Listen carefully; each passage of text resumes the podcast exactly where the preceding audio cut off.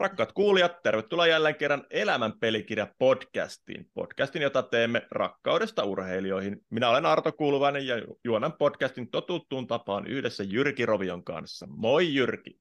Moi Arto. No, otetaanko jo lähes perinteiseen tapaan viikon urheilukuulumiset tähän, niin tota, sä, sä saat aloittaa.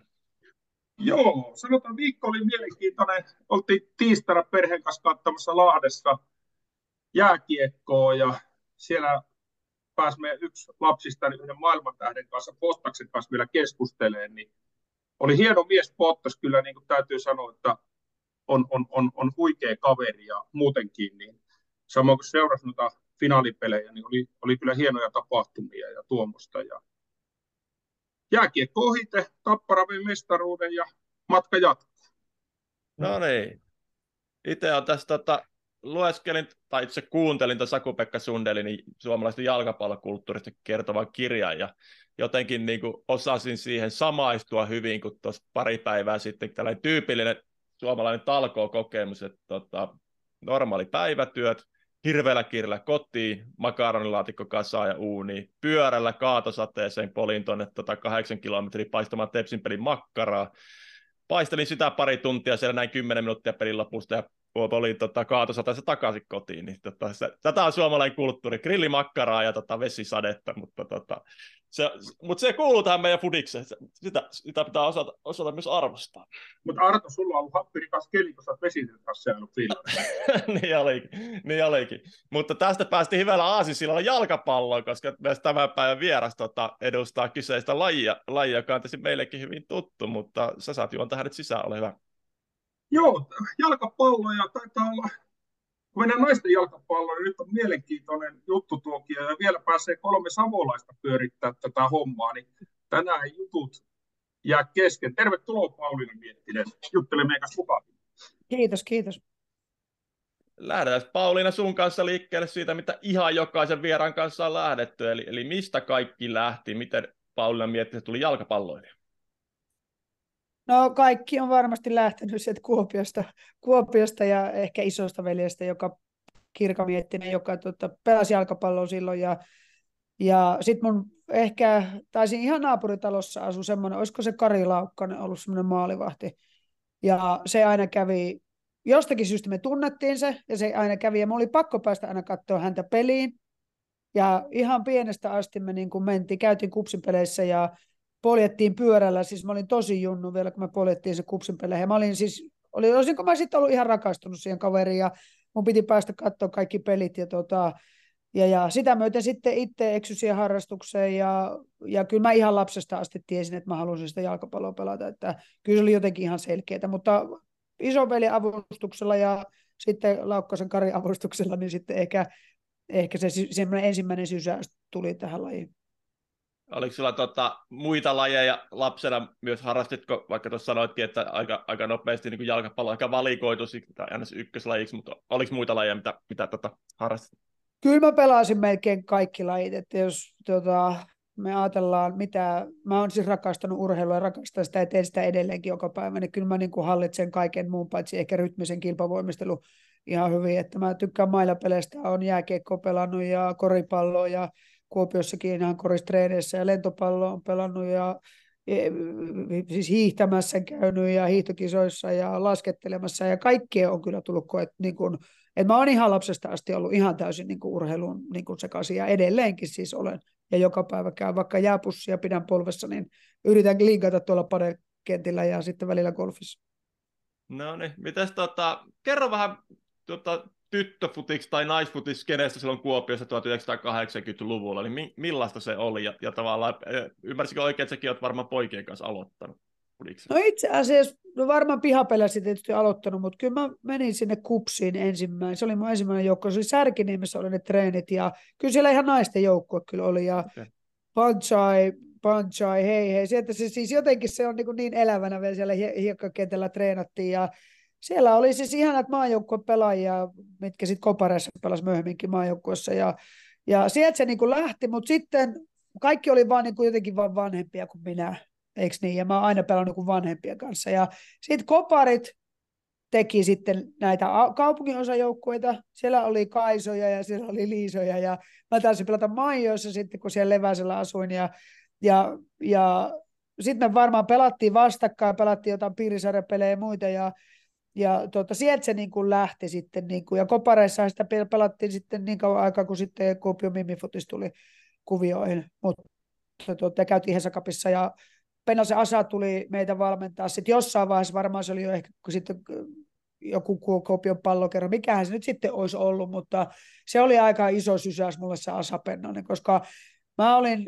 ja yksi semmoinen iso nimi, joka mun uralla on ollut niin kuin todella iso tekijä, on Yrjö, Happosen Yrjö, joka, johon mä olin siis täysin rakastunut lapsena, ja sitten kun hän oli niin hyvä sen pallon kanssa, ja mä kävin ihailemassa sitä pelissä, ja, ja aina kuultiin juttuja, kun hän tekee vaikka mitä pallon kanssa, ja mä halusin kaiken oppia, ja aina kun mä näen, että ne teki jotain siellä, niin mä yritin tehdä kaikkea samaa sitten kotona, ja ja, sitten, tota, ja hänkin pelasi silloin kopareissa. Ja koska sitten Asa tuli meidän valmentajaksi, ja mä tiesin, että se oli valmentanut Happosen Ykää ja ketä siellä nyt sitten oli näitä poikia, niin, tota, niin se oli mulle tosi iso juttu ja miten se osasi valmentaa. Ja se käytti semmoisia sanontoja edelleenkin, mitä mä käytän siis omassa valmennuksessa. Että niin kuin tämmöinen tausta siellä sitten täältä junnupuolelta. Siinä oli kaksi omalla tavalla kuopialaista futislegendaa. Tota, Olavi Asa Pennanen ja Ykä Happonen. Onko Jyrkilä, Jyrkilä muistoja herrasmiehistä? No Yrmyn kanssa pelattiin, voitettiin Suomen kappi 8-9 kupsipaidassa ja tota, pelattiin 90 kupsissa. Sitten Yrmy taisi lähteä Mypaan, mä lähdin 6 sen kauden jälkeen ja sitten kun palasin, Yrmy kierteli alasarjoja ja tota, mä tota, pelasin Veikkausliikaa ja sitten me kohdattiin 2001 taas tammikuussa, kun mä menin kupsiin ja Yrmyn ollaan edelleen pidetään yhteyttä ja ollaan todella hyviä kavereita. Ja sitten Yrmystä vielä semmoisia muistoja, että Yrmyhän oli Litmasen Jarin parhaita kavereita, niin silloin kun Reippaalla oli aina Kuopiossa peli, niin Litmasen Jari jäi mun luokse yöksi ja sitten Oho. Yrmy ja Jari niin tota, Kuopiossa taalla oli seuraava päivä jossain ja en muista, voi olla, että saattavat tulla, Jari saattoi tulla joskus jopa päivää aikaisemminkin. En, en muista tuota, mutta Jari on ollut monta kertaa mun luona Kuopiossa niin kuin yötä, kun Yrmy taas asui Pujonlaksessa ja mä asuin silloin Männistössä. Ja tota, eikö yleisesti niin kuin pidetty Yrjö Happosta lupaavampana kuin Jari Litmanen niin kuin tietyissä ikä, niin kuin nuorimmissa ikäluokissa. Niin kuin tämmöisen mä oon kuullut monesta eri lähteestä. Ja itse asiassa taidettu valita vuoden poika pelaajiskin, hän on samaa ikäluokkaa. Kyllä, ikäluokkaa, kyllä. Että... Joo, Yrmy oli lahjakkaampi. Tai puheitten mukaan, ja kyllähän Yrmy oli taito. Kyllähän sitten pakko oli. sanoa. Se, se, se oli silloin taitava ja silloin kun viimeisiä vuosia pelattiin Hyrmynkaan, niin mehän käytiin aina, kun meillä oli aamureenejä, niin tuota pelipäivänä, niin me käytiin Hyrmyn kanssa Pujonlaaksossa aina niin kuin, ottaa pikku lämpö ennen peliä aamulla 90 välillä ja tällaista. Joo. Asa Pennasesta, koskaan ei valmentanut mua mua tota, tuolla Kuopiossa juniorissa. Muistan, muistan kaverin kyllä, oli semmoinen jotenkin mieleenpainuva hahmo kuitenkin pyöri siellä pyörällä, ja tota, oli aina semmoinen vahva rusketus, eikö hän ole joku Espanja tausta, tausta ollut, tota, tota, ja tuntee, että tuntee kaikki, kaikki että, Kyllä. Tota... Se osasi jotenkin, niin kuin Asa osasi niin kuin motivoida ilman minkäännäköistä kiroilua tai huutamista, että se oli ihan uskomaton se, miten se niin kuin, kertoi niitä tarinoita, että miten, miten joku huippu on päässyt. Ja hän itse siis todellakin veti sillä pyörällä sen. Vaikka lunta tuli, räntää tuli, se ei jättänyt kertaakaan niitä treenejä väliin. Ja se sillä mm. pyörällä veti sen. Niin kyllä niin kuin piti hattua nostaa jo ihan lapsena, että miten hän niin kuin näytti esimerkillä, että näin, näin tehdään hommia. Ja vaikka vettä tulee, niin sieltä se pyörällä tuli aina treeneihin. Joo. Totta. Täytyy 80-luvun Kuopiossa vielä käydä, kun silloin oli kupskoparit ja elo, veikkausliigassa tai silloin sitä SM-sarjaa, niin kyllähän se silloin, eikö se ollut Pauliina niin, että kaikki, tai Artokin, niin, niin kaikkihan pelasi jalkapalloa. Jos joku ei pelannut silloin Kuopiossa jalkapalloa, niin ihmeteltiin, että mit, mitä, mitä toi nyt niin kuin meinaa. Se oli vähän niin kuin pakko. Niin, niin. Ky- kyllä, se, kyllä se kovin suosittu oli, vaikka silloin, mä oon siis vähän teet nuorempi, nuorempi, niin kyllä sillä just tuo kortteliliiga, mihinkä Paulinakin tuossa, tai mikä Kopari oli omassa ja Kupsi oli omassa, että mä pelasin silloin Hirvissä, mikä oli Niirala. Kupsi, joo, Kupsi Hirvet oli Niiralassa siinä tota, jengissä. Mutta mitä sitten, tota, jos mennään takaisin Pauliinaan, niin sitten tota, kattelin noita sun äh, seuraan, eli KMF, Kontua, Turun pyrkivä MPS ainakin tuon tota, Wikipedian mukaan, niin kerro, kerro vähän, että miten, miten toi niin sit tavallaan siirtymä sit ikään kuin aikuisten peleihin sit meni. No sieltä mä Kuopiosta sitten lähdin, mä sain jossain vaiheessa kutsun sinne kontuun ja tota, Asa yritti mulla lahjos sitten tavalla tai toisella, etten lähtisi. Mä lähdin lukioaikana sitten sinne, sinne hakemaan ehkä vähän lisää haastetta ja tota, se oli aika raskasta se ajelu sitten sinne kontulaan ja takaisin. Mutta sitten mä lähdin sitten niin vaihto-oppilaaksi Amerikkaan ja mun isoveljen perässä. Isoveli oli ollut neljä vuotta aikaisemmin ja ja se oli mulla yksi semmoinen, mitä mä halusin tehdä. Ja sitten mä tulin sieltä sitten, tuota, mun piti mennä hoikoon, mä meninkin sitten takaisin kontuun. Ja siellä sitten mä oon kierrellyt ympärissä. Ja mä ihan siis tykkään, mä, mulla on aika vaikea olla niin kuin samassa paikassa. Että et, et, tota, aina oli vähän sillä, että kun lähti Amerikkaan vielä, mä lähdin opiskelemaan sinne, niin vähän tyyliin menin sinne, mistä sai parhaan sopimuksen ja parhaat rahat ja menin sinne auttamaan, että, että ei ne rahat isot ollut, mutta että ei tarvinnut tehdä töitä töitä kesäsi ja, ja ainakaan sen isommin. Että lähinnä vähän sillä tavalla. että sitten vasta myöhemmin, sitten kun oli Amerikassa ollut opiskelemassa ja muuta, niin ja silloin kun sitten HJK meni vanhemmalla iällä, niin sitten oli se, että hei, että nyt, nyt oli niin hyvä jengi sitten, että pystytään pärjäämään Euroopassa ja että se sitten sillä tavalla valikoitu ehkä enemmän se, mutta että et, et, musta on hyvä, että on nähnyt monta kaupunkia ja saanut paljon kavereita ja mä edelleenkin teen sitä ja, ver- eikö niin, ja hankin kavereita jalkapallon, avulla, niin kyllä mä sitä jo ihan lapsena, mun mielestä oli tosi kiva tutustua eri ihmisiin. Ja erilaisia coacheja on nähnyt tosi paljon, mikä on tosi paljon rikastuttanut. Siis omaa valmennus niin kuin elämää ja sitten niin kuin sitä, sitä, että vaan yksinkertaisesti vaan musta on kiva olla eri kaupungeissa ja tutustua eri ihmisiin. Joo, mutta ehkä mennäänkö sitten siihen tota, tuohon Yhdysvaltoihin, mikä on aika paljon leimannut, leimannut tai kuulunut aika hy, hyvinkin tota kiinteästi sun, sun uran vaiheisiin. Ja sitten ymmärtääkseni, sä just tuossa sanoit, että olit vaihto-oppilana, mutta sitten vähän myöhemmin sä lähdit tuonne niin yliopisto, yliopistoon tota, mm. Franklin Pierce College, College ja NCAA-systeemeihin. Kerro, kerro että miten tuommoinen mahdollisuus tuli eteen ja, eteen ja kerro vähän siitä tota, opiskelusta siellä. Eli tota, jos mennään takaisin se lukioon, niin tota, esimerkiksi kun äsken juteltiin tuosta haastattelua, niin mä en myöskään ollut hirveän semmoinen kouluihme. Mä pärjäsin, mutta mä, en, mä itse asiassa vihasin sitä lukioa. Ja se oli ainut, mä halusin siellä käydä, koska mä pääsin niin kuin Jyrkikin niin sinne aamureeneihin. Ja, ja mä en ole koskaan ollut semmoinen lukija-ihminen. Ja mä hainkin sitten lukion jälkeen, kun mä just pääsin läpi sieltä, Ruotsi oli tosi hankala, niin mä hain poliisikoulu, enkä päässyt sinne ja se oli tosi iso pettymys ja näin. Ja sitten joku kavereita oli, mulla oli Forseli Kristiina, oli sitten semmoinen, joka niin kuin oli siellä vuoden ollut jo sitten yliopistossa ja se sai sitten, hänen kanssa puhuttiin ja se oli muutama muukin kaveri sitten ollut Jenkeissä ja tota, se sai sitten puhuttua jotenkin sitten mut ympäri, mutta sitten mä vähän vierasti se yliopisto siinä, että lukion jälkeen se oli vähän se, että en jaksaisi lukea sielläkään, niin saatikkaan, että sä lähdet sitten yliopistoon. Niin olihan se aika tiukka paikka, että mä olen lukenut niin koko elämäni akuankkoja ja se on siinä. Ja sitten just vaan silleen, että raapasen vaan, että pääse, pääse läpi sit kokeista ja, ja näin, niin se oli tosi tiukka paikka. Sitten mä päätin lähteä sinne ja pääsin niistä testeistä läpi ja mulla oli tosi monta vaihtoehtoa, mihin mä olisin voinut lähteä ja siinä vaiheessa se mä olin maalivahti siinä vaiheessa ja oli tuota aamaajoukkueessa ja maalivahtina ja, ja sitten tota, mä olisin päässyt niin tosi hienoihin yliopistoihin, mutta mä olin sen verran vanha, kun mä lähdin sinne, että tämä oli lähössä, että mä en olisi pystynyt ykkösivarissa pelaamaan kuin kaksi vuotta. Ja semmoinenkin yliopisto kuin University of Virginia värväs mua ja niiden valmentaja oli kakkosvalmentaja USA maajoukkueeseen ja se yritti mut väkisin saada sinne ja ja sitten mä kuitenkin sitten lähdin semmoiseen pieneen kouluun sinne pohjoiseen. Ja, ja varmaan sen takia, kun siellä oli muita eurooppalaisia ja Forselin Kristiina ja, ja se coachi tuli tapaamaan mua tänne Suomeen. Mä tapasin sen ja, ja Mark Rikorian. Ja sitten mä lähdin semmoiseen pieneen kouluun ja sitten mä pääsin pelaamaan sinne kentälle.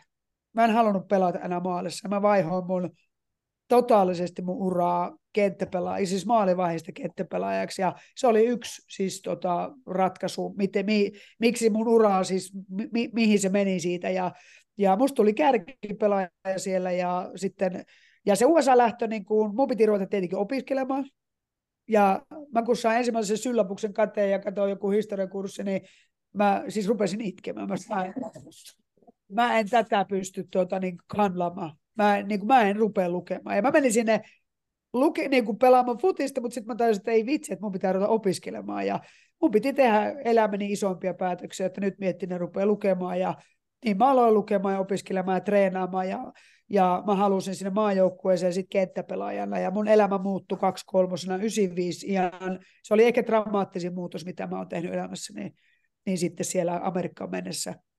Ja sinne mä jäin ja sitä myöten mä olin siellä 14 vuotta, sitten 13 vuotta. Jaha, tässä oli niin monta eri juttua, että mä oikein tiedän, mistä mä aloitin tämän kysely, kyselyn. Aloitetaan nyt vaikka tuosta niin kuin, eh, opiskelusta siellä Jenkeissä. Et, et, eh, eikö siellä seurata kuitenkin arvosanoja, että pitää kuitenkin Kyllä. olla tietty menestys? On. Eh, oliko se on. miten, miten vaativa, kun sä sanoit, että sun piti niin kuin, opetella käytännössä opiskelemaan, niin mit, miten, jo, miten hirveän määrä se joudut tekemään duuni se, että sait ne arvosanat pidetty riittävällä tasolla? No kyllähän siis niin kuin, ensinnäkin pitää vocabulary, niin kuin englannin sanasto pitää, niin kuin pitää opetella ja näin, mutta ei se koulu siellä, Amerikassa on koulu semmoista, että ne haluaa sut sieltä läpi. Se ei ole silleen, että hei, tuu tähän ja sitten ne jättää sut niin oma onnensa nojaan, vaan siellä on tutoreet, siellä on ihmisiä, jotka auttaa. Jos sulla on ongelmia, niin ei ne jätä sua yksin. Siellä on heti, tuossa on, tuossa viisi ihmistä sulle käy, ne auttaa sua. Eikö niin? Ja ne vie sen sun, jos sä haluat mennä sen koulun läpi, niin sä pääset sen läpi.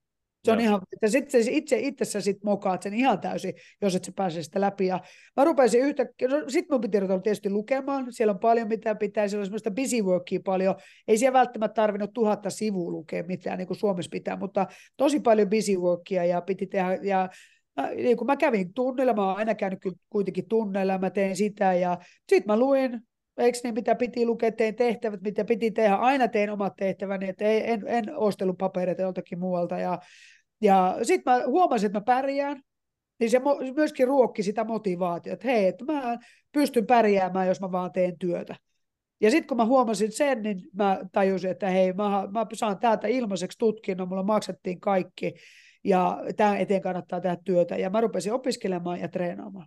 Ja se oli mun elämä sitten siellä. Ja, ja mä rakastin jokaista päivää, kun mä sain niin kun tehdä sitä. Mulla maksettiin ruuat, asunnot, kaikki. Ja, ja mä sain pelata ja olla starasia koulussa. Ja se, jotenkin se, että mä menestyin siellä, niin se ruokki sitä, että mä halusin sitten tehdä enemmän työtä sen eteen. Niin se varmaan oli semmoinen toisia, niin toisiansa auttoi sitten se. Et ei, edelleenkin jollain seiskan keskiarvolla, niin mä pystyin sitten saamaan ihan honors tämmöiset, ja pääsin maisteriksi lukemaan ja pääsin melkein tohtoriksi asti sitten luin myöhemmin, mutta että en usko, että tätä olisi tapahtunut Suomessa.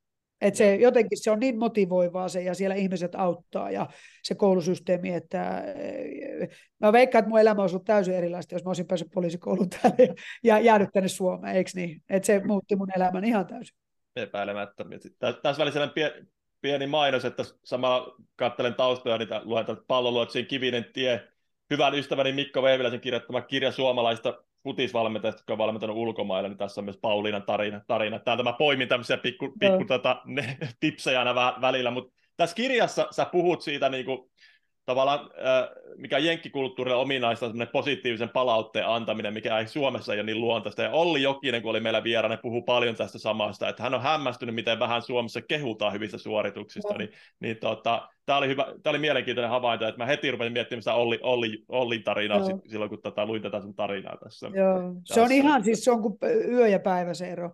Miten, niin kuin se on niin kuin käsittämätön, miten ne osaa rakentavasti keskustella vaikka eri mieltäkin ja ja, ja sitten se, niin se että kyllä siellä annetaan palautetta, mutta se jotenkin se tulee niin eri, ja englannin kielihän on jo ihan pääsääntöisestikin ystävällisempi kuin suomen kieli. Sillä kun mä menin sinne, niin mä sanoin ihmisille, hae tuo, tee tuota, niin ne sanoi yes ma'am, ja, ja mä sanoin, miksi te teette tuota? Sanoin, että sä käsket heitä koko ajan.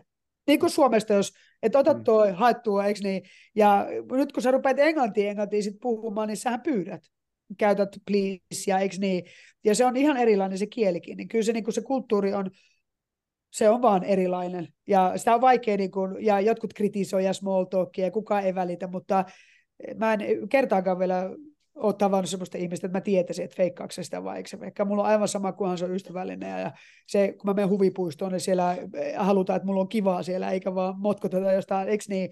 Että se on, niin kuin, se on vaan, se oli mun kulttuuri semmoinen, mistä mä tykkäsin ja mikä sai mut eteenpäin ja motivoitua ja, ja, ja ihastuin siihen. Ja se tietysti se kulttuuri siellä, missä sitten arvostaa työntekoa. Ja mä olin kova tekemään sitten kuitenkin työtä ja treenaamaan ja sillä tavalla myöskin sitten pääsee eteenpäin uralla aika nop, nopsaankin sitten.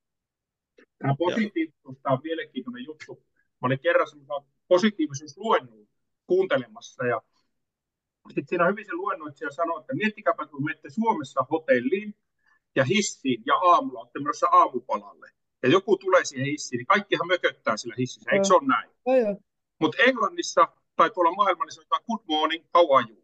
Mm. Mutta Suomessa sitten sanotaan, kokeilkaapa joskus hississä, että sanotte hyvää huomenta, että mitä kuuluu, tai miten päivä lähtenyt. Mä kerran kokeilin yhdellä hotellissa, ei, siihen tuli aviopari ilmeisesti siihen hissiin. Jumalauta ne säikä. Rupesi katsomaan, että mikä hullu, ylähullu toi on. Niin. on hyvää tässä ja huomenta, ja sitten yritti äkkiä päästä hissistä ulos. Joo. Tai joo. kyllä. Ja se asui Ranskassa, niin sielläkin kyllähän kaikki aina sanoi bonjour, kun heti tuli vastaan joo, jossain joo. pihalla tai kyllä. muuta. Joo. Ja mm. aika monethan kritisoi sitä, että kun se on sitä small talkia, että kysytään how are you. Ei siinä ole tarkoitus ruveta mitään syntyjä syviä kertomaan kenellekään, vaan se on toisen tiedostamista ja huomaamista ja silmiin katsomista. Että Suomessahan katsotaan silmiä ja tuijotetaan, mutta ei sanota mitään. Niin on jenkkipelaajia, jotka on Suomessa ollut, että miksi ihmiset tuijottaa heitä, että nä- näyttääkö he erilaisilta. Mä sitä ei se varmaan sitä ole. Se on vaan, että me vaan niin katsotaan, mutta ei sanota mitään ja se on joskus tosi epäkohteliasta, eikö niin? Niin siellä se on vain toisen tiedostamista ja ja näin, ja elämä jatkuu, ja oli hyviä, mutta ei ole tarkoitus ruveta kertomaan mitään syntyjä syviä tai ongelmista siinä vaiheessa. Just mm. tota, Sitten tämä on ehkä hämmentävin osuus sun, sun tota, pudisurassa on se, että sä oot tosiaan pelannut maajoukkoissa sekä maalivahtina että kenttäpelaajana. Maalivahtina 9 matsia, kenttäpelaajana 17, jos nämä mun kaivamat luvut pitää paikkansa, niin, niin ke, kerro vähän tästä siirtymässä tavallaan. Että sä olit jo maajoukkojen maalivahti, mutta sitten päätit kuitenkin, että ei kun mä haluan hyökkää tai, hyökkää, tai kenttäpelaajana maa, maajoukkojen tasolle, niin miten se, niin kuin, mistä se lähti tai mitä tapahtui? No se varmaan lähti siitä, että mä varmaan siis menin sinne maaliin ja Asa ehkä oli kanssa siellä ja taustalla ja kun mä olin kuitenkin ihan urheilija ja atleetti lapsena ja ja mä innostuin sitten maalivahan jutusta silloin lapsena, hyppi, hypin lumihankeen ja jee, mä pääsin tyykkailemaan, eikö niin? Ja sitten kuitenkin niin kun mä pelasin siellä maalissa, niin mä otin tosi raskaasti aina, jos mä niin kuin päästin maaliin. Niin kuin todella raskaasti. Ja mä, niin kuin, mä oon ehkä luonteeltani semmoinen, että mä kannan muidenkin murheita tosi paljon ja syytän itteeni sitten ää, aika paljon asioita ja, ja näin, niin mä otin tosi raskaasti. Niin mä en saanut koskaan olla se stara oikeastaan siellä. Että aina vaan sitten, kun tuli maali, niin sitten vaan oot siellä ja kuka ei tullut. No niin, no en mä sano, että kuka ei tullut, mutta siellä harvoin tulee sille, että ei, hienoa, että selvitään muuta vastaavaa. Ja en mä hirveästi siis nauttinut, enkä mä nauttinut siitä treenaamisesta. Mulla oli paikat auki, mulla oli polvet auki, hiekkakentällä Kuopion kuplassa vedettiin siellä, niin ei hemmetti. Ja sitten tota, se sysäys siihen tapahtui silleen, että tota, mä olin jo miettinyt sitä aikaisemmin, ja sitten me oltiin maajoukkueen kanssa pelaamassa USAssa, ja mä treeneissä Atlantassa otin pallon siitä maalin, me pelattiin jotain pienpelejä ja otin sitten seinäsyötä ja tein maalin sitten Johanna Lindelle sinne ja huusin siinä, että vitsi, että musta tulee kenttäpelaaja vielä. Ja mä olin kuitenkin niin kuin aika paljon treenannut tekniikkaa niin kuin Ykän johdolla, eikö niin, kun se oli tehnyt kaikkea. Ja mä olin suht nopea ja mä ajattelin, että kyllä mä pärjäisin varmaan kentällä. Ja sitten siellä oli nyt sit yksi valmentaja mukana, jonka nimeä mä nyt en sano, koska mä haluan mustamalata ketään, mutta se oli sinne vieraileva va- valmentaja mukana ja se sanoi siinä ääneen, että, että susta ei koskaan tule kenttäpelaaja. Siinä, siinä, just siinä, kun mä olin sanonut. Ja mä ajattelin, että voi vitsi, että miten joku voi sanoa tuolla tuolla. Ja mä ajattelin, että nähdään muuten näytän sulle. Ja siitä se lähti. Ja se sai sen viimeisen sysäyksen. Ja mä en lähtenyt University of Virginiaan maaliin, koska mä olisin joutunut siellä maaliin, vaan mä lähdin sinne kakkosdivariin, missä mä pääsen kentälle. Ja sinne mä lähdin sitten Markin alaisuuteen pelaamaan. Musta tuli hyökkääjä siellä. Ja mun tehtävä sen jälkeen tavoite oli päästä sinne maajoukkoisen kenttäpalaan. Ja sitten mä rupesin oikeasti tekemään työtä. Olin mä aikaisemminkin tehnyt ja pomputellut 1500 ja kaikkea niin tehnyt, mutta nyt mä rupesin oikeasti juoksemaan ja oikeasti tekemään töitä. Ja sitten mä oottelin maajoukkojen kutsua seitsemän vuotta.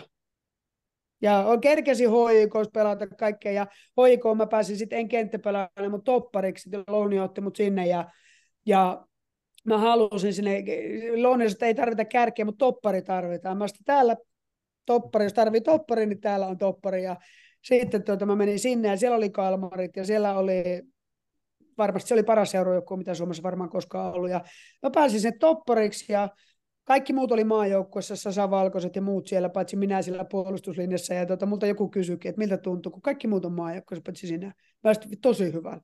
Minä saan joka päivä haastaa niitä täällä näin, ja ne häviää mulle noissa jutuissa, niin tota, minua haittaa yhtä. Eikö niin? Ja mulla oli hirveä palo siihen, että mä pääsen sinne maajoukkueeseen. Ja silloin oli valmentanut joku Reima Kokkoselle, mä en sitä sen enempää tiennytkään, ja mä oottelin, se ei mua sinne halunnut, mutta sitten kun tuli tuota Cheldin valmentajaksi, niin jo sitten minua sinne varmaan jollain tavalla on työntänyt, ja mä pääsin sitten tota, ensimmäisen leirille, olisin päässyt syksyllä, mutta mä olin silloin Miami's koulussa, niin mä en pystynyt kesken koulun sitten lähteä sieltä pois. Ja tota, siinä oli joku syy. Ja seuraavana keväänä mä pääsin Algarveen sitten turnaukseen ja aloitin Kiinaa vastaan.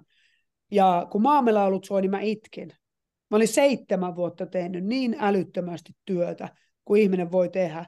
Ja jättänyt bileitä väliin, mennyt juoksemaan aamulla ja tehnyt, keille kukaan ei ajatellut mulla minkäännäköistä ohjelmaa. Mä olin tehnyt kaiken ihan itse. Ja pelannut yliopistossa ja käynyt kesät pelaamassa ja sitten mä pääsin aloittaa topparina niin kuin Kiinaa vastaan, niin mä muistelin ne coachin sanat, että susta ei koskaan tule kenttäpelaaja. Ja silloin mä itkin, enkä ollut voittanut sitä peliä vielä, eikä varmaan voitettukaan, olisikohan se yksi yksi päättänyt Kiinan vastaan se peli. Mutta se oli niin kuin, jos ajatellaan että isoja juttuja elämässä, niin se oli tosi iso juttu. Se ei ollut kaksi kuukautta tai vuosi, että mä oottelin, vaan mä ootin seitsemän vuotta sitä. Ja sitten se, niin kuin, se, niin kuin se periksi antamattomuus, niin se oli kyllä niin kuin, se oli huikea voitto. Enkä mä siltikään, ei musta tullut kaulamaria, eikä musta tullut voittanut Champions League ja muuta, mutta toi itsessään tuommoinen voitto, niin se toi kyllä ihan älyttömästi elämään niin kuin potkua. Että niin kuin mihin tahansa varmasti, ei nyt varmaan mihin tahansa pysty, mutta aika paljon pystyy asioihin vaikuttamaan, että saat tavoitteessa, mutta pitää olla tosi pitkäjännitteinen ja uskoa siihen ja tehdä tosi paljon töitä. Et se niin kun, äh, sekin varmasti muutti mun elämää tosi paljon. Et se, sinne USA-lähtö ja toi, että mä pääsen sitten sinne maajoukkueeseen, niin, niin, niin äh, pitkä, pitkän kaavan kautta, kaksi ysinä ehkä, niin sitten niin kuin niin se oli, se oli niin kuin arvokkaampaa kuin mitkään ne, maa, ne aikaisemmat maalivahtikokemukset siellä, koska mä olin tehnyt niin älyttömästi työtä sen asian eteen. Tota... Kysyä, laitoitko valmentajille viestiä, kun Pekka Maattelu oli pelannut, että ähä, kun olipa kenttäpelaaja? En, mutta menin hänen kanssa juttelemaan sitten ihan reilusti face to face ja sanoin, että tuota, muistatko kun Atlantassa 95 et tykännyt, minä tiedän, kun se mua se valmentaja muutenkin, niin tota, et, ja mä kun tämmöisen sanoin, niin sä sanoit tämmöistä, sanoit, että hän ei muista tuommoista. Mä, mä muistan. Ja, ja tota, sanoin, että mitä sitten sanoin, mutta sanoin, että älä käytä please kehenkään muuhun tuommoista käänteistä psykologiaa, koska joku saattaa jo oikeasti masentua tuommoista lauseesta vaan mieluummin rohkaisisi jotakin ihmistä tekemään jotakin, kuin vaan niin kuin, eikö niin negatiivisesti. Ja, tota, mm. ja, ja, ja siinä hengenveto hän sanoi mulle, että no sä olit semmoinen keskinkertainen pelaaja. Ja se jatkuu se negatiivisuus siinä, mutta mulla on aivan sama, koska mä sain sen tavoitteen, minkä mä halusin ja tein jotakin semmoista, mitä moni ihminen ei pystynyt tekemään ja, ja näin, niin tota, mutta että niin kuin sanottu, jotkut ihmiset on enemmän negatiivisia kuin toiset ja eletään tässä kulttuurissa, missä me ollaan, ja mä yritän, enkä mä ole koskaan sanonut kellekään pelaajalle ikinä, että susta ei koskaan tule mitään. Ihan Mut, jo sen takia, mitä mulle sanottiin. Niin. Mä, mä, tai, mä, voin, niin. otan, mä, mä voin lohduttaa Pauliina yhdessä asiassa. Mulle sanottiin 94. Mä olin 93 A-maajoukkueessa, 94 kun kuusista kausi päättyi, niin mä olin nelosmaalivahti ja pelasin kauden alussa muutaman pelin, niin sen, sen joukkueen valmentaja mulle sanoi kauden päätyttyä, että susta ei enää koskaan maalivahtia tuu, mutta joku peli tuli pelattua senkin jälkeen. Niin, niin, niin. Että en mä niinku ymmärrä, miksi valmentaja sanoisi tuommoista, niinku, niin. että te ei rupea tekemään töitä, jos sä haluat eikö niin? Mm. Olisi ollut parempi tapa viestiä se, että hei, sä oot urheilija, sähän pystyt niin taas rupea tekemään töitä. Mutta mm. jo, en mä, niin kuin, mä en sen takia, kyllä mä opin siitäkin paljon niin omaa valmentajaa, kun valmentajana ollut, että en mä semmoisia lähde pelaajille sanomaan. Että jos joku sanoo, tuleeko musta mitään, mä sitten, no töitä pitää tehdä jos sä haluat mm. jotakin. Niin sit pitää ruveta viihtymään niin kuin happosen ykäisen pallon kanssa kahdeksan tuntia päivässä tai limmana. Mm. Niin. Joo, to, ehkä toivotaan, että toi on nyt taakse jäänyt aikaa, mutta tuntuu, että tota oli paljon myös koulumaailmassa aikana. aikana. Monihan sitä aina sanoo, kun opettaja sanoo, että susta ei ikinä tule mitään. Se on siis monelle ollut kyllä just niin kuin Pauliinallekin, että se on tavallaan semmoinen, että no jumalauta mä näytän tuolle. Tuolle tavallaan joo, semmoinen, semmoinen sytykke antaja. Joo. Antaa Mulla oli semmoinen ala-asteopettaja Valtohämäläinen Leväsen ala joka sanoi, Mä muistan sen kohdan, mä pystyisin, jos se rakennus olisi vielä siellä, niin mä pystyisin näyttämään, missä kohdassa se sanoi se mulle. Mutta tota, kolmella luokalla se sanoi, että Pauliinasta tehdään tota, Kuopion kaupungin mestari. Ja minä olin siellä, että oi vitsi, musta tulee Kuopion kaupungin mestari. Tiedätkö, mm. juoksusta, mikä se nyt sitten mm. oli tässä siinä. Mutta mä muistan sen, niin kyllähän tuommoinen sytyttää sun sydämen ihan eri tavalla kuin joku negatiivinen, että susta ei ole mihinkään, tai ei susta tuu mitään. Mm. Eikö niin? Just näin, niin. just näin.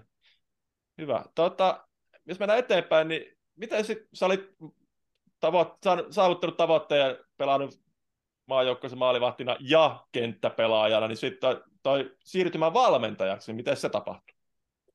No se varmasti tapahtui silleen, että tota, mä sain jo ensimmäisen sysäyksen siitä, kun mä olin liikunnanohjaajan peruskurssilla Eerikkelässä ja, ja siellä sitten opeteltiin sitä kaikkea urheilua ja muuta, niin sitten kun ne opettajat opetti siellä ja minä sitten opetin kanssa niitä meidän, niitä meidän kurssilaisia, niin joku sanoi mulle, että sä opetat paremmin kuin tuo meidän ohjaaja.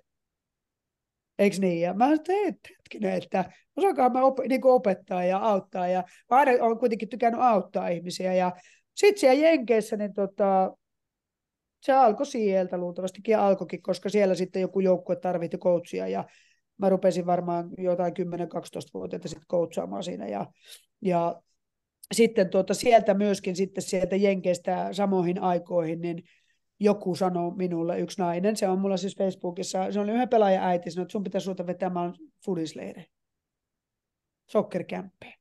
Ja sieltä sitten lähti myöskin, mulla on firma ja mä vedän näitä potkutekniikoita, mutta siis tuommoiset yksittäiset lausahdukset on sitten jäänyt, ja niin kuin tämä valmentaminenkin sitten, että muutamasta asiasta joku on sanonut, että sä oot tässä hyvä, niin mä oon ajatellut, että hei, pitäisiköhän mun tätä tehdä enemmän, ja mä, niin kuin, sitten totta kai mä tarvitsin rahaa, ja, ja siellä sitten elämiseen, vaikka kaikki maksettiinkin, niin sitten se valmennus tuli siihen sitten, niin kun, ja sitten lopullisesti se, että sai enemmän valmentaa ja sai ilmaiseksi sitä koulua, niin sittenhän mä hain kandin, kun mä olin lukenut siellä Piersissä, kun mä olin saanut pelaajana stipendin, niin sitten mä pystyin hakemaan valmentajastipendin, eli mä menin grad assistant, menin grad schoolin maisteriksi lukemaan, niin sitten mä hain niitä, sitä stipendiä, että mulla maksetaan koulu sitten myöskin sen kandin jälkeen. Ja niin mä pääsin sitten Miamin kouluun ja sain siellä niin sitten harjoitella ja katsoa sitä valmentamista vähän eri kulmasta sitä jalkapalloa ja siihen aikaan mä pelasin kyllä itse vielä maajoukkueessa, mutta sitten näin, näin sitä valmentajaelämää. Ja sen jälkeen sitten mä pääsin semmoinen ensimmäisen valmentajan Mark Gregorian, niin sitten se palkkasi mut sinne FSU myöskin grad assistantiksi. Mä luin sitten siellä urheilupsykologia ja muuta, niin mä näin paljon, miten hu- sitten Markki on todella menestynyt valmentaja USA, niin että mit, mikä siellä niin kuin, miten hän miten hän valmentaa, ja hän on yksi siis menestyneimmistä naisia jalkapallon valmentajista, että mulla oli hyvät säkä, että mä pääsin hänen siiven alle, niin mä näin sitä, että miten se toimii, niin kyllä mä siinä vaiheessa niin kun sitten siihen valmennukseen sitten hurahin. Ja sitten mä, kun muutin Suomeen, niin mut sitten heti napattiin jonnekin kontuun valmentamaan, ja, ja siitä mä sitten ensimmäiset askeleet otin siihen valmennukseen, sitten niin kuin ihan aikuisten kanssa. Joo, ennen kuin mennään tuon Kontu ja, ja PK35, niin jutellaan vähän Florida State University. Eikö se ole kuitenkin ihan niin kuin iso yliopisto siellä? Ja meillä on ollut pa- useampia vieraita, jotka on niin sitä NCAA-polkua eri lajeissa käynyt, ja kaikki on kehunut niitä fasiliteetteja, että ne on niin kuin ihan eri tasoa, mitä Suomessa on. Niin kerro vähän, vähän tuosta FSUsta. No siis ihan eri maailma. ihan eri maailma. Että niin kuin, siis, ja eikä, siellä on sat, siis satoja tuommoisia yliopistoja, että se ei ole niin kuin yksi tai kaksi vaan niin kuin on, ää, ajatellaan footballia, miesten footballia, niin siellä on elokuvateatterit niillä, niillä on kaikki game roomit siellä ja siellä on siis kaikki, mitä nyt voit ja naisten jalkapallo, koripallo, pienemmillekin lajeilla periaatteessa, niin siellä on, on opiskeluhuoneet, siellä on hienot pukuhuoneet, niin kuin, ei, Suomessa ei ole yhdelläkään joukkueella semmoista kuin täällä, siellä on. Ei varmaan, en usko, että Lätkässäkään on niin hienoja fasiliteetteja, kun siellä on FSUssa. Että niin kuin miljoonia työnnetään sinne joka vuosi ja ja sitten tota, tietysti kaikki punttisalit, tämmöiset, sitten siellä on strength and, äh, fitness coachit, sitten on huoltajia viisi kappaletta reeneissä koko ajan, ja se, niin kuin se systeemi toimii siellä niin hyvin, että se on niin kuin amerikkalaisilla se, että sä pääset yliopistoon stipendillä, niin se on niin kuin se ammattilaissopimus, ja se on se juttu, eikö niin? Ja sitten tota, siellä pelataan, niin kyllä siihen, ja se tietysti on miljoona business, monessakin urheilussa, niin kuin nyt naisten koripallo oli ihan huikea nyt tuossa keväällä, mutta että, et, et, se on se juttu Amerikassa, se, se yliopisto urheilu, ja siihen laitetaan rahaa tosi paljon. Mm. No, näin, näin olen ymmärtänyt, että tuossa joku entinen kiekkoilija mulle sanonutkin sitä, että ei liikassa ole missään niin semmoisia fasiliteetteja, mitään semmoista, iso, ainakin isompia yliopistoja, niin kuin NCAA ykkös, ei. ykköstaso ei. yliopistoilla on. Tota, mutta kerro vähän sitä Suomeen paluu sitten, sitten kontuun ja, ja sitten tota PK35, niin, niin miten se meni?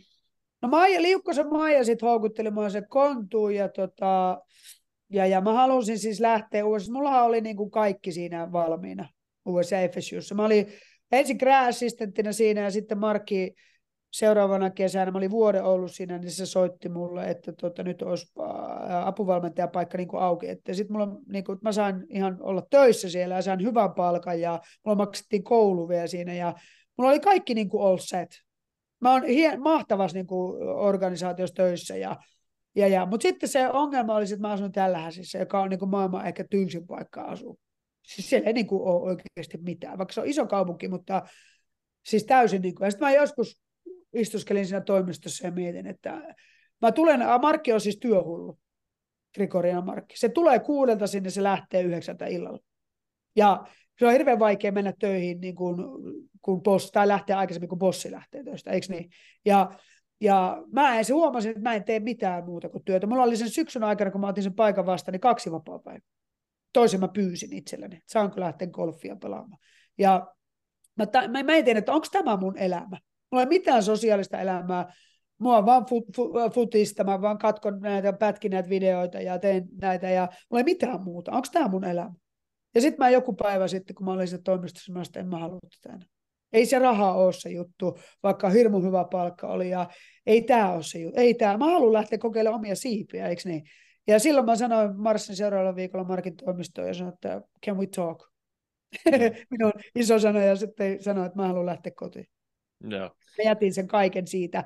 Ja sitten mä tulin Suomeen, ostin asunnon, että nyt mä haluan oikeasti kokeilla omia juttuja. Ja jostakin syystä mua ei kiinnostanut sit sinne jenkkeihin jäädä, niin kun, vaikka siellä on niin kun kymmenkertaiset palkat esimerkiksi, vähintäänkin kymmenkertaiset, kaksikymmenkertaiset palkat, niin sitten sinne vaan mä halusin jotenkin tulla kotiin ja halusin niin kuin sosiaalisen elämän ja kaikki tämmöisen. Ja se oli mulle, niin kuin, mä olin ollut siellä niin kauan aikaa, niin, mutta silti se kuulosti mulle tosi oudolta se juttu. Ja sitten mä tulin tänne ja rupesin täällä sitten tekemään sitä ja menin kontuun ja mä sain pk tarjouksia ja eikö niin? Ja siitä se lähti sitten menemään. Kävin sitten siellä ottamassa Köninin vuoden sen Jenkeissä mutta, ja tulin takaisin, mutta edelleenkään minua ihan heti niin kuin sinne saisi lähtemään enää. Ja tietysti tässä iässä on vähän va, niin kuin vaikeampikin lähteä, mutta että se oikeastaan oli se, että mä halusin niin omia juttuja kokeilla ja halusin tehdä sen oman niin kuin uran kuitenkin siinä, eikä vaan olla jonkun siivellä siinä, eikä oikeastaan päättää mistään mitään.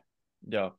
No tuohon on pakko ottaa kiinni tuohon sun paluusen sinne, eli kun kävit tuossa Kontussa ja PK35 ja sitten tota, sit tuli tarjous, mikä oli ehkä aika hämmästyttäväkin niin kuin monella tapaa, eli, eli Sky Blue United, mikä oli silloin se ammattilaissarjan hallitseva mestari, tai ilmeisesti voitti sinä kevään, tai Joo. silloin kun tota, olit neuvotellut sopimusta, niin tota, osaatko vieläkään selittää, että miten, miten taas, mistä tämä niin lähti tämä sopimus, että mitä sulle tarjottiin sitä? Siis se oli jotakin ihan käsittämätöntä se, se, ja mulla oli vielä semmoinen tilanne siinä, että mulla oli tällä häsissä, mulla on ystävä siellä, joka on siis mil, miljonääri. Varmaan olisi Suomen rikkaimpia ihmisiä, jos asuisi täällä. Ja se oli, mä olin kirjoittamassa sopimusta hänelle, että me muutetaan Amerikkaan tällä takaisin, että hän tekee, perustaa siis Fudis tämmöisen seuran. Joo. Koska hänen oma lapsensa pelasi Fudista ja hän näki, että se on ihan saishe se Fudis-valmennus siellä. Että sä rupeat miettimään vetämään tätä, sä oot valmennuspäällikkö ja eikö niin? Mä olin kirjoittamassa sopimusta alle tähän juttuun.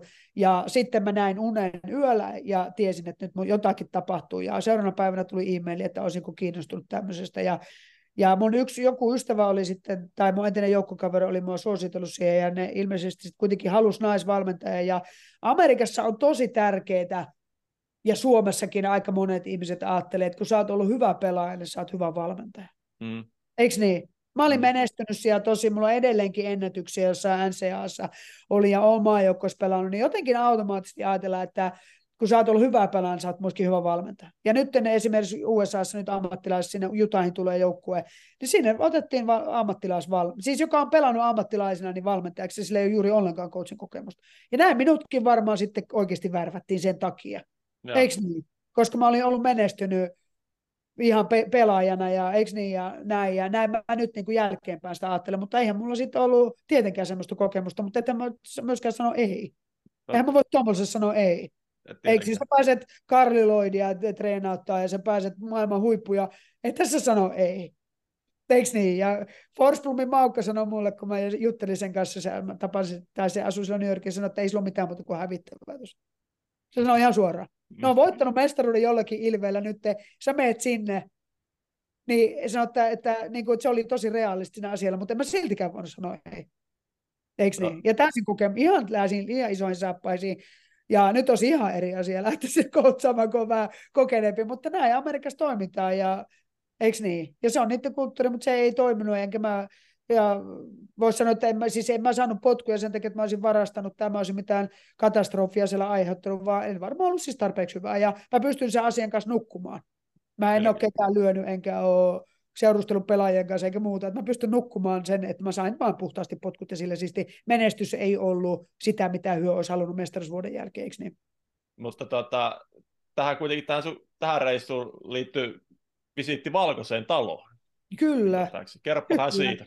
Barack no, Obamasta. No, kyllä, Sky Blue oli voittanut mestaruuden tietenkin ja perinteisen tapaan sitten mestarijoukkueet käy Valkoisessa talossa ja ja potkut oli jo kyllä, niin kuin mä tiesin jo ennen, mä tunsin, että nyt ei ole kaikki kunnossa ja puhuttiinkin kaverin kanssa. Toivottavasti kerätään käydä sillä valkoistelussa aina kun tulee potkut, koska kyllä se sen vaistoot, että siellä jotakin tapahtuu. Ja, ja tota, sitten me käytiin siellä ja isot oli turvatoimet ja Obama käveli sisään ja kylmät värethän siinä tuli. Onhan se aika hieno. Niin kun, ja sitten sä näet kaikki ne Kennedyn piir- maa- maalaukset siellä ja muut. Että kyllä se niin kuin, oli ainutlaatuinen kokemus siis, on pakko myöntää. Et tietenkin, koska eihän siellä kovin moni ole päässyt käymään ja, ja näin, että tota, et mun isä sanoi mulle lapsena, että lopeta se jalkapallo, että se ei koskaan ole sulle elantoa eikä mitään. Ja mä oon saanut kaiken sit jalkapallosta, niin kuin tonkin, ton, tämän vierailun, niin se oli kyllä hieno, hieno vierailu. Ja ei siellä montaa suomalaista urheilijaa ole käynyt. Kimmo ei. Timonen ja olisiko Valtteri Filppula ollut silloin, vai kuka? Ei kun Teuvo Teräväinen oli silloin, mutta tota, en muita, äkkiseltä ei tule muita, miele, muita mieleen. Joo, ja onneksi oli vielä hyvä presidentti siihen aikaan. Niin, tota, niin mielellään menikin. Joo, mielellään menikin.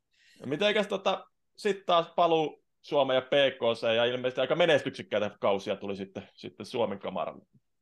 Joo, se, se oli hyvä siirto sit siinä vaiheessa, ja tota, Kallströmin Tommi oli sitten siellä puomiena takana, ja yksi parhaimpia pomoja, mitä mulla on varmasti koskaan ollut, ja just hänet näin uudelleen tuossa viime kesänä, ja, ja se niin kuin huolehti, että jos ajatellaan, kun sulla on hyvä pomo, joka arvostaa sinua, joka kanssa on kiva keskustella ja ratkoa ongelmia ja tehdä työtä, niin siinä oli kyllä kaveri, joka sitten sai mut siihen, siihen lähtemään. Ja sitten mä päätin, että vitsi kun mä pääsen tähän, että mä niin kuin voitan 15 mestaruutta. Oikeasti. Et kun mä saan semmoisen organisaation taakse, että siellä on vähän rahaa ja, ja siellä pystyy tekemään työtä ja bla bla bla. Ja, ja mulle tuli jotenkin aika kova paine siitä. Pari mestaruutta voitettiin siinä putkeen ja hienosti meni ja saatiin pelaajia sinne ja kaikkea. Ja sitten se kolmas vuosi oli, se oli jotenkin haastava sitten siinä. Ja tota, mä olin vähän burnout, siis mä menin burnout ihan täysin, mulla oli liian kova paine siitä, että mun pitää voittaa koko ajan. Ja, ja jos, jos olisit tänä aamuna ollut padelissa, niin olisit myöskin tajunnut se, että miettinen on ihan erilainen aina kun kilpailu tulee. Että tota, se ei ole tämmöinen lepposa, niin kuin se täällä kotona on. Ja, ja tota, mä tajusin, että nyt niin kuin menee yli. Että jos tuli tasapeli, niin siis mä en niin kuin kestänyt sitä, että tuli tasapeli. Mm. Eikö niin? Ja saatoin itkeä ja ime sormeja, että mä en jaksa tätä. Että tämä on kaikki mun syytä. Mm. Tämä on mm. kaikki mun syytä.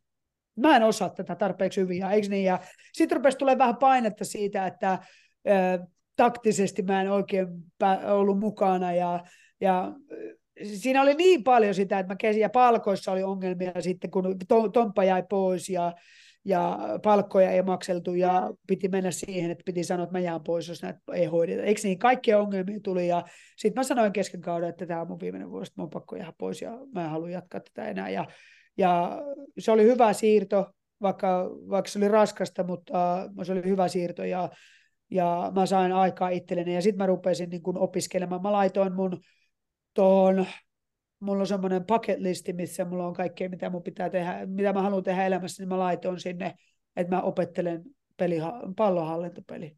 Mä en osannut sitä. Ja coachit ympärillä rupesi osaamaan. Väikkä osasi sen, eikö niin, Vä, Väisäsen Jari ja kaikki niin kuin ympärillä, ja mä en osannut sitä. Ja vitsi, ja kun se PK, minkä mä jätin, ja sen PK, kun mä näin seuraavana kesänä, se oli täysin erillä. Täysin erillä. Ei ollut eri pelaajia, mutta ne pelas niin hienosti. Hmm. Ja mä miten mä en saanut tuota, ja mä sitä, siellä on pakko olla joku salaisuus.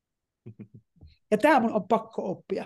Ja siitä tuli mun seuraava obsession, mitä mä rupesin, että nyt miettinyt lukemaan ja opiskelemaan, eikö niin? Ja, ja sitten mä tota, niin, menin sitten muihin joukkueisiin ja rupesin kokeilemaan juttuja ja rupesin lukemaan. Ja sitten mä oon, nyt mä osaan sen. Mutta se oli mulle tosi tiukka paikka, että mä osannut sitä. Ja mä tajusin, että mä jään jälkeen taktisesti, siis on, on jäänyt jälkeen, mutta nyt mä oon up to date aika hyvin. Joo, siinä Mutta täytyy, täytyy ottaa tuohon, tuohon, tuohon, miten jalkapallo on muuttunut 20 vuodessa, niin meille tuli tuohon mun tota, Juliuksen jalkapallojoukkueeseen Tommila Leksa valmentamaan ja mä oon oppinut niin kuin vajassa vuodessa jalkapallosta niin paljon, että mä, mä en edes voi ymmärtää. Se futis on aivan eri peli kuin 20 kyllä. vuotta sitten. Joo, joo, kyllä. Ja sun pitää pystyä nykyfutiksi käyttää oikeita vasenta jalkaa. Sun pitää tehdä tiettyjä juttuja ennen kuin pallo tulee, havainnoida asioita. Tämä on topparit kulettaa palloa eteenpäin. Ennen vanhaa ne roiski sitä palloa. Joo, laitapakit joo. tulee keskelle tai laitalinkki keskelle, laitapakki leveille. Siis joo, se on ihan eri Se on shakkia. Se on shakkia. Kyllä. Se kyllä. on ihan niin kuin, niin kuin se on systemaattista ja se on äh, kurinalasta. Se ei ole, eihän missään lajissa vaan pelaajalla. Ei. Joka, joka lajissa on suunnitelma. Lentopallossa näytetään, mikä on suunnitelma. Kaikissa lajissa. Mm. Ja kaksi, kun sä sanoit kaksi vuotta sitten ihan eri, mehän vaan pelailtiin, mutta ei se ole niin. Mutta jos me mennään 30 vuotta taakse, vaikka silloin ennen vanhaa sai maalivahille palauttaa pallo, ja siitä lähdettiin sitten viemään, miten paljon se jalkapallo on mennyt eteenpäin, niin oli se hidasta. Joo, oh, oh, on. Niin, niin, niin et, et, täytyy sanoa, että paljon on mennyt eteenpäin futis. On. Ja, ja kun te, te olette kuitenkin futiksen ammattilaisia ja sanotte noin, niin sitten kuuntelee tuolla katsomoissa sitä, niin kuin, mitä katsojat, mit, mitä ne huutelee pimputtelusta ja muusta, kun eihän siis koko laji on tosiaan muuttunut, muuttunut hirveästi siitä, mm. että et, et enää ei voi vaan mennä koko ajan eteenpäin, eteenpäin, eteenpäin, ei, mitä jengi, jengi ei. huutaa tuolla katsomoissa. Että, Kyllä, mm. just näin. Ja sitten sekin, että silloinkin mä halusin pelata sillä tavalla. Mä halusin Sky Bluessa pelata niin kuin Barcelona pelaa, mutta en mä osannut opettaa sitä. Siihen mm. pitää, se pitää osata opettaa. Se on aivan eri asia. Joo, mä sanoinkin jossain haastattelussa, mä haluan pelata kuin Barcelona. Mulla ei ole mitään hajua, miten se opetetaan. Eikö niin?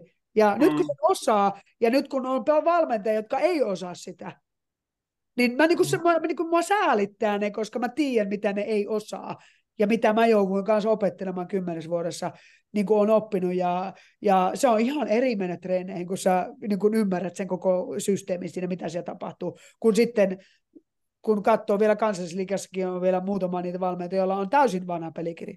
Eikö niin? Mm, mm. kollektiivista pelaamista niin kuin hajuakaan, niin sitten sitä niin kuin säälittää ne pelaajat siellä, koska joukkue on ok, mutta se pelaaminen, ei se ole kollektiivista, niin se on ihan eri asia. Silloin se pelaa vain yksilöt, ei siellä pelaa joukkue, vaan siellä pelaa yksilöt. Just näin, ja, ja miten pienistä paloista, niin kuin mä kehun Leksaa, niin hänkin rakentaa, niin kun pelataan pienpeliä. Se pienpeli pelin tarkoitus on rakentaa sitä isoa peliä. Kyllä. Ja si- siitä tulee se pienistä paloista, tulee se kokonaisuus, se viedään sen isolle kentälle. Se on, se on ihan käsittämättömän hienoa, miten, kun mä puhun vielä noin lapsia, 13-14-vuotiaita poikia, niin miten ne, siis ne on ihan huikealla tasolla. Joo, joo, kyllä.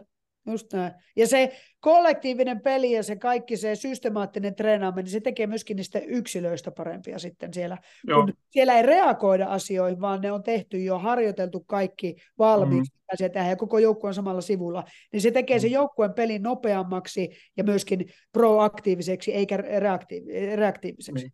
Mm. Mm. Juuri näin. Sitten tota, siinä oli ilmeisesti valmistava juniorit välissä, kävit Nurmijärven jalkapalloseurassa ja sitten palasit kansalliseen liikaan Tikkurilan palloseurassa. Ja tuossa tipsissä mä, mulla on jotenkin mielikuva, että mä oon katsonut joku, joku vuosi sitten, just sä oot silloin varmaan siellä coachannut jotain tipsin matsia ja katsoin, että aika freesin näköistä futista. Niin kerro, kerro vähän se tipsi, tipsin projektista sitten.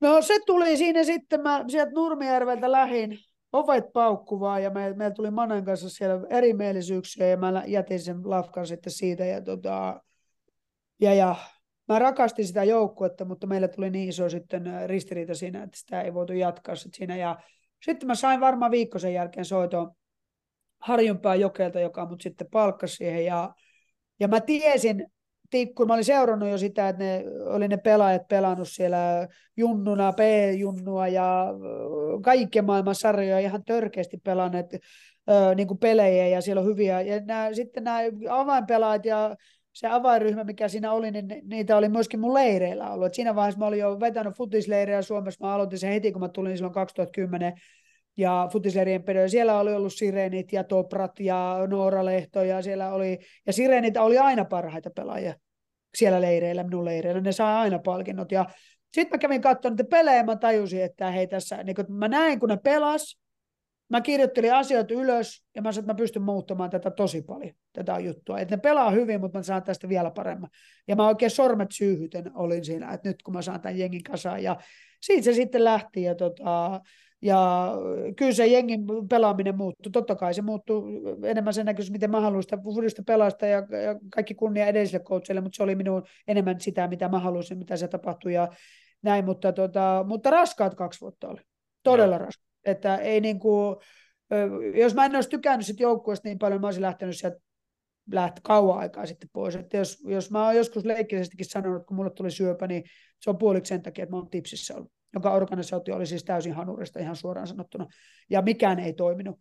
Niin, ja joka viikko sai tapella asioiden kanssa, mitkä pitäisi toimia, ja, ja meinas burnoutti tulla jo taas siinä, että miksi mä oon tämmöisissä firmoissa töissä, missä ei toimi, ja missä ei tule rahaa, missä joutuu joka paikassa taistelemaan mutta ei, mä sanoin pelaajille, että mä oon täällä teidän takia, me ollaan täällä teidän takia. Et sen, sen takia meistä tuli niinku semmoinen perhe, ja sitten kun se syöpäkin tuli siihen, niin se lähentyi meitä vielä enemmän.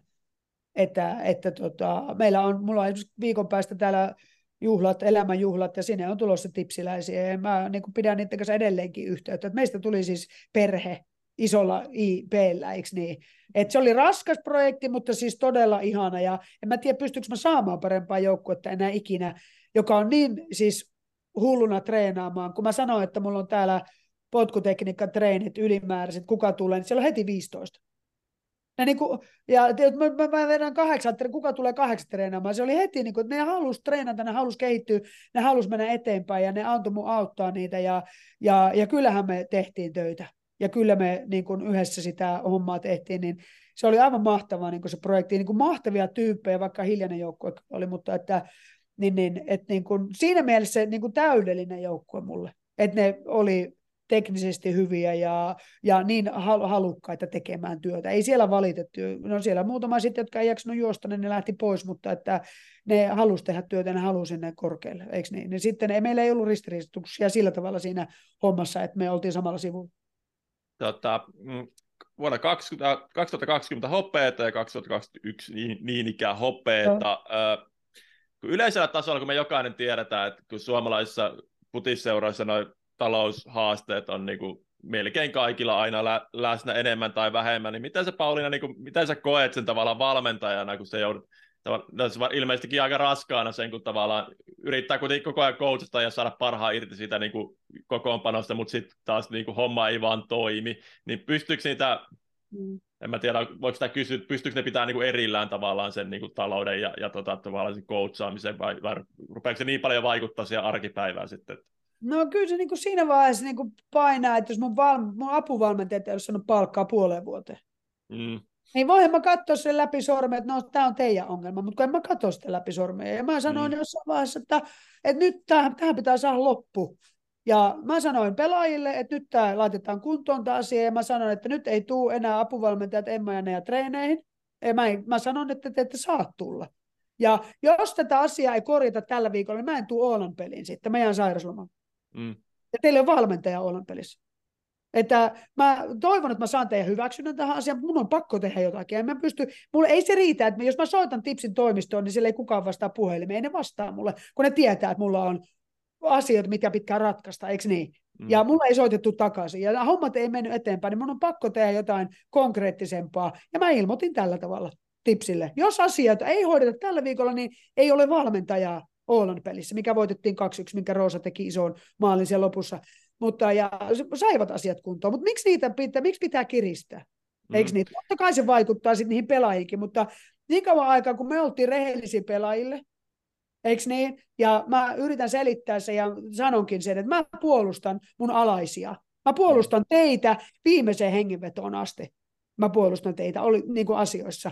Niin nyt mun, te ymmärrätte, että mun pitää tämä nyt tehdä. Ja jos teillä ei ole valmentaja, niin teillä ei ole sitten valmentaja. Mutta, ja mä sain niiden siunauksen siihen, eikö niin? Ja sillä tavalla me kasvettiin myöskin yhdessä, että me otetaan vastuuta toisistamme, eikä pelkästään, että kaikki tekee vaan omia juttuja. Toi ei ole mun ongelma, kun mä oon saanut rahat.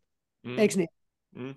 Ja, ja toi, mm. mä, siis monessa muistakin lajeissa, esimerkiksi jääkiekossa, en nyt viiti tässä puhua suora, suoraan nimillä, mutta tuosta kymmenkunta vuotta sitten niin eräs se, seura kaivo iltapäivällä palkkarahat, kun pelaajat uhkasivat, että no. ei pelaa illalla liigapeliä, liigapeliä ja tota, ei, ei löydy sitä fyrkkaa. No, aika, joo, aika pitkälle noin menee niin kuin monella tasolla tässä maassa monesti. On. Mutta sekin, niin kuin, että Hälisen Tiia otetaan sinne ja ei, hänelle ei osteta vakuutusta.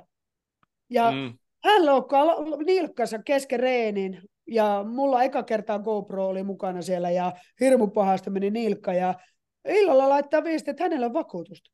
Mm. Ja tämä on niin kuin ihan tietoinen valinta ollut seurata, että sillä on säästetty rahaa. Mm. Ja hänelle on ostettu vakuutusta ja ne edelleen tappelee siitä. Joo, tuosta he, he, Hesari, Hesari tai joku tekikin jutun tuosta. Kyllä. Nyt. Joo, niin. siitä on ollut just Ja sitten, että ei, ei tästäkään opittu, vaan sen jälkeen, kun Häline oli loukannut nilkkasen, niin Jenni, Huttusen Jenniltä meni polvi pari kuukautta sen jälkeen. Hänelläkään ei ollut vakuutusta. Okei. Okay. Eikö niin? Niin siellä, siellä on niin surkeasti hoidettu hommat, että ne ei, ne ei niin kuin katso, että hei, hänellä ei ollut vakuutus, katsotaan, että tarkistetaan kaikilta vakuutukset. Onneksi ennen niin vanhemmat olisivat ottanut sille erillisen vakuutuksen, kun polvi meni siihen leikkaukseen. Mutta miten voi, niin kun, kyllähän tämä vaikuttaa niin kuin kaikkeen. Mä yritän niin kuin joukkueelle sanoa, että hei, kyllä me pärjätään tässä. Kyllä me, että unohtakaa, mitä tämä seura tekee. Eikö mm. niin? Mm. Usettaa meitä koko ajan, mutta että, että peli yritetään nyt pelata tällä hyvällä moraalilla. Niin mm. kyllähän se vaikuttaa, totta kai. Mutta, Mut. mutta kyllä me yritettiin tätä vastaan, tai me pidettiin yhtä joukkueena sitten mm. enemmän, ja meidän oli pakko tehdä se, koska meillä ei ollut semmoinen organisaatio, mitä niin kuin olisi halunnut. Ja miettikää mm. siinä vaiheessa, kun mä sain syövän. Mm. Tässä vaiheessa oli ruustetti lähtenyt jo pois, ja mulla oli hallitus, oli minun työantaja.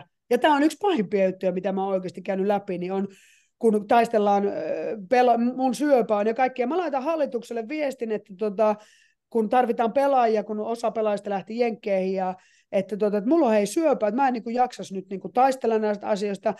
Yksikään hallituksen jäsen ei laittanut minulle pade. Voi vitsi, tsemppiä. Että tota, et, et jos, jos et jaksa käydä töissä, niin on ok, eikö niin?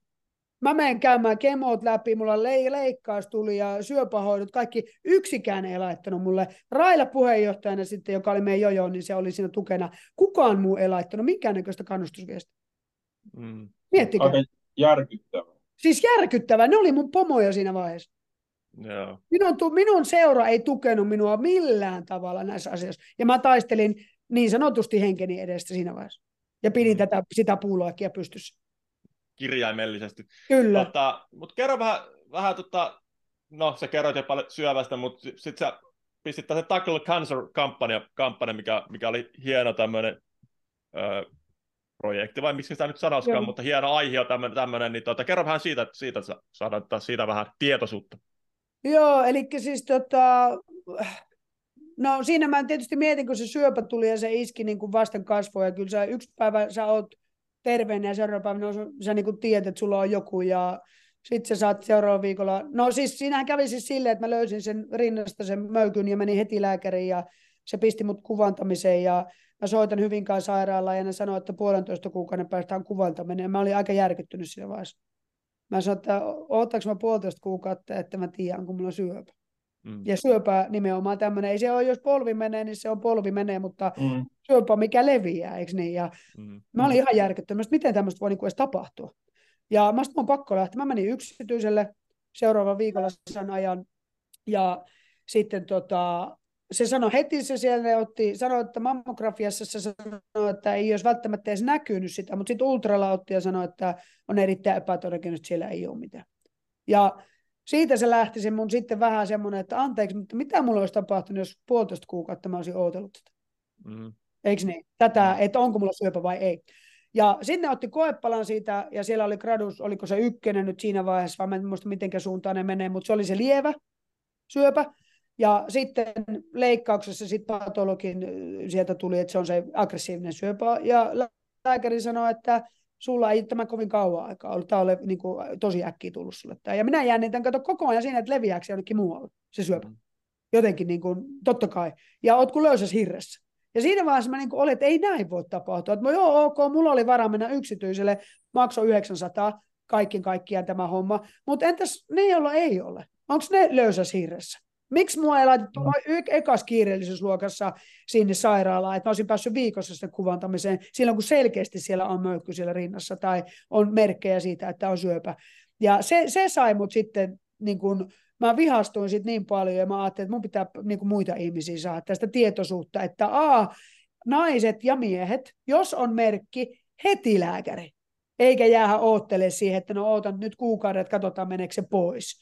Ja sitten toisekseen niin kuin se, että, että meidän yhteiskunnassa pitää olla sellainen systeemi, että on, kun on tuommoinen kuitenkin vakavasta asiasta kyse, eikä nilkkaa vääntynyt tai muuta, niin että heti pääsee siihen tutkimukseen, ettei tarvitse jo henkisesti olla semmoisessa semmoisessa tilassa puolitoista kuukautta, että sä et tiedä, kuoletko sä nyt vaan seuraavalla, seuraavassa kuussa, eikö niin?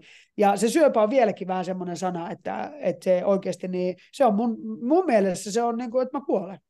Mm. Eikö niin? Ja mä oon tietysti dramaattinen ihminen näin, mutta kuitenkin se mahdollisuus oli ja sen takia mä laitoin sen kampanjan pystyyn, että siellä tulee tietoisuutta siihen, että naiset ja miehet, menkää sinne tutkimuksiin heti.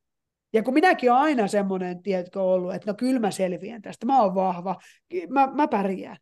Ja nyt eka kertaa elämässä mä olin oikeasti, että mä menin kahdessa päivässä sen lääkäri. Ja siitä toisekseen, että ne siellä meidän yhteiskunta pitää hoitaa nämä paremmin, nämä asiat ja lääkärit pitää olla vakavissaan tästä asiasta, että, että ei kukaan kuole sinne jonoon.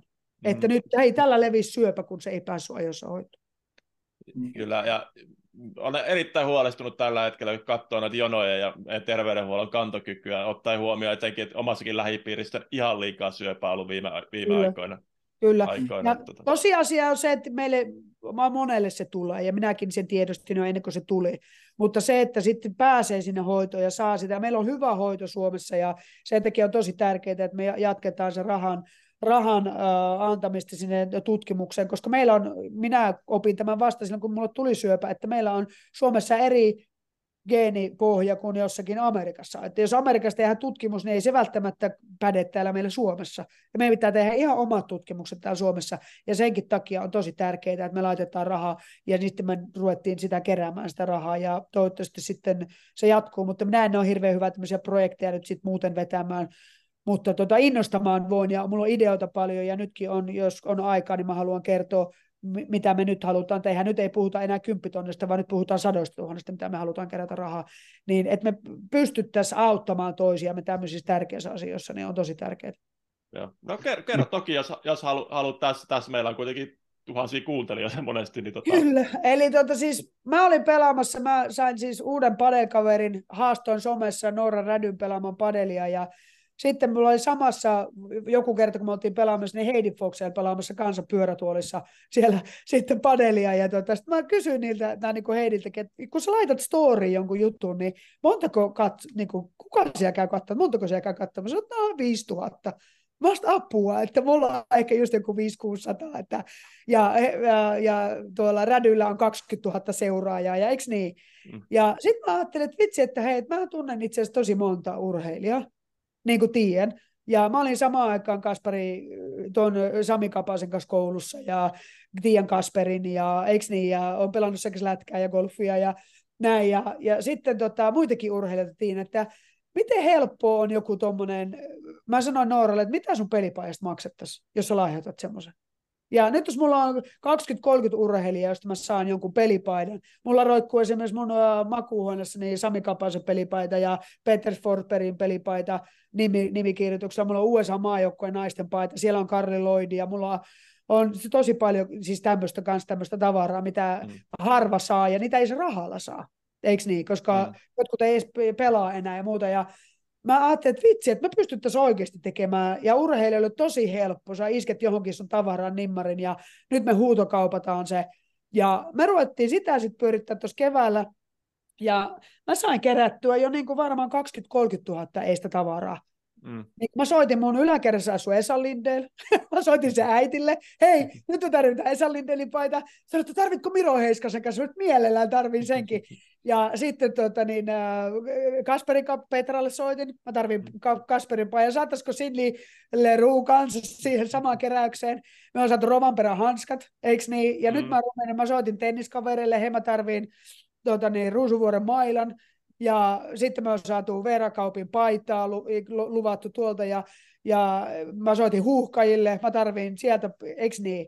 Mm. Ja nyt jos me saataisiin oikeasti, ja mä oon Ylen kanssa tästä ollut myöskin puhu, pu, pu, että mä oon puhellut tästä, että me saataisiin telkkarin tämä, ja jos mä saisin sinne Pottaksen kypärän, jos mä saisin sinne Räikkösen kypärän nimmareilla, niin tä, tässä on satoja tuhansia että me pystytään keräämään jollekin rahaa. Ja ensimmäisenä on, mille me halutaan kerätä rahaa, on siis perheelle, jolla ei varaa harrastaa. Ja se on mm. meidän kaikkien lähellä sydäntä.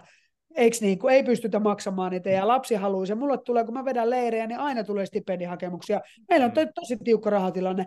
Ei pystytä, että voiko auttaa. Ja mä aina autan. Aina autan, että ihmiset pääsee leirille. Niin nyt pystyttäisiin isosti auttamaan. Just näin. Ja tota, tämä on niinku, kun urheilu on väline, millä me voidaan tehdä hyvää. Ihan niin kuin mun ja Jyrkin tämä elämän pelikirja Hyvä tekeväis golf ensimmäinen mm. kuudetta, minne Pauliinakin just ennen lähetystä lupa, lupasi mun golfaamaan. Niin yes. mä, mä, en mä tiedä, mitä me Jyrki uskallan sanoa, mutta kyllä tässä tuhansia euroa kuitenkin saadaan tuolta Inter ja Tepsin junnuille, ja mä toivon, että ne käytetään nimenomaan niin vähän varasten stipendeihin kyllä, seuroissa. Just näin. Niin, just ky- näin. Ky- kyllähän toi, niin kuin, toi, että mullakin neljä lasta, ja se poika pelasi esimerkiksi Tepsin C-ssä, niin jos kuukausimaksu 400, ostan vielä mailoja, kun meni kymmenisen kappaletta ja vielä sitten seurataan, että saanut maalivahivarusteita, niin ostan niitä, niin ei se ihan halpaa lystiä ole. Ei se ole. Et, ei se ole. Ky- kyllä, ja tyttö pelasi SM-tasolla kolppia ja tällä lailla, että et, et, ky- kyllä siinä niin kuin rahaa liikahtaa.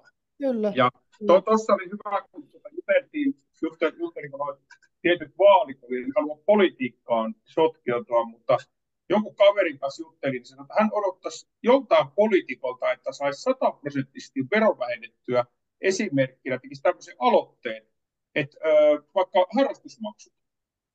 Mitä se vaikuttaisi kansanterveydelle? Että jos vähävaraisten perheiden, niin, tai, tai vaikka varakkaitakin perheiden, niin saisi vähennettyä, asuntolaina joskus saa vähennettyä. Niin. Niin saisi vähentää, esimerkiksi jos maksaa kuukausimaksut tai vuodessa menee tuhat euroa harrastuksiin rahaa, niin sen saisi vähennettyä. Joo, niinpä. Niin. Mm. Kyllä. Mun mielestä on niin hyvä idea, mutta eihän, mä en ymmärrä, että kun, niin kuin, sanotaan näin, että mä olen seurannut nyt nuorisourheilua 2005 vuodesta lähtien, niin näkee tosi paljon sitä, että miten lapsien kunto on huonontunut. Kyllä. 10-15 vuodessa. Mun on vertailukohtana mun 03 poika ja mun 11 syntynyt poika. Mä en vertaile omia poikia, vaan mä vertaan niitä, mitä pukukopissa on se pojat, niin huh, huija. Kyllä, siellä on, siis kun mäkin olen liikunnanopettaja, niin siellä on siis ihmisiä, jotka ei osaa tehdä yhtä punnerusta. Niin. Ja näitä niin kuin, ei ole yksi tai kaksi, vaan näitä, niin kuin, sit kun aina monta vuotta väliä, että ei ole siellä liikunnanopettaja, että menet sinne, niin katsot, että what? Wait, wait, wait. Niin kuin, että ei ole niin kuin minkäännäköistä liikuntaa. Ei minkäännäköistä. Niin. Kyllä se vähän huolestuttavaa on, mutta sitten, että on sitten ihmisillä, joilla olisi niin kuin, äh, halua kehittyä ja muuta, että on niin kuin, mahdollisuus tätä tehdä, niin kyllä meidän urheilijat yhdessä ja tämmöinen organisaatio me on suunniteltu, että me perustettaisiin urheilijat yhdessä, me autetaan, eikö niin? Ja se on niin helppoa, kuuluu sille urheilulle, niin olisi, että me py, niin pystyttäisiin tämmöistä tekemään. Ja nyt puhutaan oikeasti sadoista tuhansista, mitä me pystyttäisiin keräämään rahaa. Mm. Kyllä, kyllä. Kun näistä pelipa- ihmiset... pelipaidasta kuitenkin ihmiset on valmiit maksaa aika isojakin summia. On, summia. on. Tai kypärästä tai mistä tahansa niin kuin tämmöisestä. Ja niitä on vaikea muuten saada. Se on, urheilijoihin ei pääse sillä tavalla käsiksi, että niitä jakelisi. Ja sitten tota, ja sit kun Suomi on niin kuitenkin niin urheiluhullua kansaa, niin siinä kaikki periaatteessa sitten kuitenkin niin. voittaisi. Ja urheilija että, tuntee urheilija. Mm. Kyllä, ja, ja joka vuosi, niin. joka vuosi tämmöinen keräys mm. pystyy. Niin. Ja kumminkin me ollaan niin urheilijat on samalla leveillä, että tämä elämäni pelikirjakin, niin kyllähän tästä saa paljon positiivista palautetta, varsinkin ne, jotka on just lopettamassa tai lopettaneita urheilijoita. Täällä on monelle niin tullut niin henkireikiä näistä asioista, kuuntelee näitä. Meillä, meillä kaikilla on oma tarina, mutta siellä on paljon yhtenäisyyksiä. Kyllä, just Ju, näin. Juuri näin. Mutta otetaan vielä Pauliina tuohon kiinni, kun toi opettajan työ ja valmentamisen yhdistämiseen, kun sä tuossa kerroitkin, että sä oot liikunnanopettajan hommia tehnyt, niin miten se on onnistunut? No eihän se sitten onnistunut, kun mä tipsissä, silloin kun mä tipsiin menin ja mä olin liikunnanopettajana, se vaiheessa mä olin poikien liikunnanopettajana, niin olihan se sitten, sä teet molemmat hommat ihan vasemmalla kädellä ja ei sinne tullut mitään, että mä jään sitten pois siitä, mutta mulla oli toki mun rehtori, mun pomo sitten Mikko, niin sanoi, kun se palkkasi mut, että tulee ja oot sen aikaa, kun olet, eikö mm. niin? Että mm. kun sä saat seuraavan työpaikan, niin sitten näin ymmärtää, jos sä lähdet. Ja sitten mä ehkä helmikuulle sinne sinittelin ja sitten mä jään pois siitä liikunnanopettajan hommasta. Että kyllä se vähän, pitkät, vähän liian pitkät oli päivät ja muuta ei mahtunut enää, kun kävit kotona syömässä ja treeneihin ja, ja ei se sitten ollut. Sitten molemmat tosiaan vasemmalla kädellä, niin ei mulla ollut aikaa mitään muutakaan tehdä. Ja sitten se oli vähän liikaa. Että, et, et, kivoja hommia molemmat, mutta tietysti eri tapaisia, mutta, tota, mutta mä nautin tosi paljon silloin, kun mä olin poikien opettaja, niin se oli kyllä tosi, tosi fantsua niin sanotusti, mutta, mutta se jalkapallo sitten vei voida. No niin, nyt aletaan loppu suoraan lähestyä tässä meidän tota podcastissa, mutta jos mä nyt kysyn sulta Pauliina, että, että mitkä on ollut sun niin parhaita muistoja urheilu- tai valmennusuralta, niin mitä, mitä tulee ekana mieleen? Öö, siis tulee kaikki näitä, mitä ollaan jo puhuttu. Et niin kuin, sanotaanko, että yksittäisiä varmasti on se, se, silloin kun mä sitä Kiinaa vastaan aloitin sen peli, kyllä mä olin niin ison työn tehnyt siinä ja olin onnistunut siinä, mikä mun tavoite oli, enkä ollut luovuttanut ja se on niin kuin, niin kuin semmoinen niin kuin kaikista isoin ja tärkein. Ja sitten se, että, että mä oon saanut sen jalkapallon, on niin kuin antanut mulle kaiken. Mä, en pysty niin yksittäistä sanoa, mutta mm. olihan niitä yksittäisiä tuolla, mitä mä äsken kerroin, mutta niin kuin ehkä sitten rohkaisena niille, jotka miettii sitä, niin tota, kyllä, kyllä mä niin kuin uskoin siihen omaan juttuun, mutta en mä koskaan ajatellut, että se näin pitkälle mut vie ja antaa näin paljon. Että, että mä olin ihan lapsesta asti, jos ajatellut, että mä oon ollut futa ja hulluna jalkapalloa ja mä edelleenkin elätän itteni sillä ja saan tehdä sitä, mitä mä rakastan, niin ei mulla niin kuin parempaa paikkaa ei voi olla. Eikö niin? Niin kyllä se, niin kuin, se on kaikista siistiä. Mä saan nyt, niin kuin, mä oon puoliksi vai jo eläkkeellä, mutta mä pystyn elämään sen jalkapallon. Mä teen niitä coachaamisia ja muuta ja leirejä. Ja sitten mä saan urheilla, mitä mä rakastan. Ja mä pelaan sitä padelle, tänäkin aamulla olin pelaamassa. Niin se on sitä parasta. Mä elän nyt niin kuin parasta aikaa periaatteessa, mutta se kaikki paras aika on myöskin ollut siellä ja mä oon tehnyt älyttömästi työtä siihen, että mä pääsen tähän hetkeen. Ja mä nautin nyt tosi paljon. Kaiken tuon taistelun jälkeen, ajatellaan nuo syövät läpi ja muuta, niin jos te katsotte mun someen, niin kyllä siellä on joka viikko on semmoista, että te tiedätte, että mä nautin ihan erikoisesti elämästä ja sitten matkustan ja tapaan uusia ihmisiä ja autan ihmisiä. Mä hankin ihmisille jenkkeihin stipendejä ja tiedätkö, niin kuin mä teen niin paljon kuin mä pystyn, vaan mä pystyn auttamaan näitä meidän nuorempia kavereita, että ne saa ainakin samat, ellei enemmän, ja mielellään enemmän futiksesta ja elämästä kuin itse on saanut. Mä oon ollut tosi onnekas, että mä oon saanut näin paljon, mutta mä, mä yritän tehdä kaikki, että myöskin tulevat pelaajat ja tulevat ihmiset hyvällä positiivisella, tiedätkö, että mä pystyn niitä mm. auttamaan, mm. niin se on mulle tosi tärkeä. Se on ollut kaikki. Hienosti sanottu. Olisiko Jyrki sun jo lähes perinteisen pukukoppikysymyksen aika? Mulla on muutama tuttu tuossa, silloin kun sulle tuli se syöpä ja mehän paljon viestiteltiin se Instassa ja tuollesti ja se oli mullekin niinku, niinku koskettavia hetkiä ja sillä lailla, että kun kaverilla on tommonen ja tosi hienoa, että selvisit siitä, mutta oikeastaan tässä kun ollaan juteltu, niin mistä toi sun kilpailuhenkisyys tulee noin kovasti? En. Mä, tää oli mulle uutta. Sä et halua hävitä koskaan. Ei. Mistä se johtuu? Mä, mä en, siis mä oon ollut ihan lapsesta asti semmoinen, ja kun mä luin Noora Rädyn kirjaa, niin mä tajusin, että toinen ihminen on samanlainen kuin minä. Se on niin kuin käsittämätöntä, että kun me ollaan padella, se heittää mailaa ja minä hakkaan mailaa melkein siihen, kun tulee epäonnistuminen. Ja siis jollakin tavalla halu olla, mä haluan, ei mä, mä totta kai haluan olla myöskin paras, mutta se, että mä haluan, mä uskon, että mä pystyn kaikkeen. Jos mä teen virheen, niin tiedätkö, mä oon tosi, mä jotenkin on täydellisyyden, niin kuin, mä haluan täydellisyyttä, mutta mä kuitenkin tajun, että ei voi olla täydellinen, mutta että Mm. Se ehkä on mennyt liian, mutta mä en tiedä, mistä se johtuu. Johtuuko se siitä, että mulla oli isoveli, joka kiusasi minua tietenkin, aina isovelet kiusaa, ja, ja aina hakkas mut joka lajissa, eikö niin? Ja kun mä pääsin myöhemmin pelaamaan sen kanssa tennistä, niin kuin vanhemmalla iällä, niin mähän juoksutin sitä sitten ihan, ja kostin sille sitten kaiken, mitä se oli mulla lapsena niin kuin oli mua kohdellut, ja ainahan mä hävisin sille. Mutta mä veikkaan, että se tuli aika pitkälle sieltä, eikö niin? Mm. Ja sitten se, että et kuitenkaan, sit mulla on ollut semmoinen kasvatus kuitenkin, mun äiti on ehkä enemmäksi kasvattanut meitä, niin että, ei, niin kuin, että me ei luovuteta ja me yritetään, ja ei tarvi olla täydellinen, ei tarvi olla kympi oppilas, vaan se kasi on ihan ok, eikö se pitää vaan kehittyä, tehdä työtä, ja sieltä sitten se kaikki on lähtenyt sit siihen, että, että se menestyksen halu, ja niin kuin, ei välttämättä edes, että musta tulee paras, vaan että, että mä haluan oikeasti osata tämän jutun. Ja mm. mä oon salaa käynyt reenamassa, mä oon salaa käynyt juoksemassa, että kun mä menen treeneihin, niin mä voin sanoa, että let's go. Mä sanon Kalmari, let's go, lähetä. Ota haasta minut, eikö niin? Ja mä provosoin ihmisiä, niin kuin vähän pojat tekee koko mm. ajan. Tytöt ei tee niin paljon, mutta pojat tekee. Ja mä provosoin, ja, tätä niin, mutta mä myöskin kannustan muita sillä, että hei, sun pitää kovempaa niin kuin tämä tehdä. Eikö mm. niin? Että sä pystyt, pysyt perässä. Ehkä niin. sieltä se tulee. Mutta t- tässä tullaan nyt se tuosta kilpailuhenkilöisyydestä ja toi provosointi ja noin, kun mun poika, mä muistan, oliko se kaksi vai kolme sun tulee jalkapallon tekniikka koulussa, niin vitsi mä ihailin, miten hyvä se on.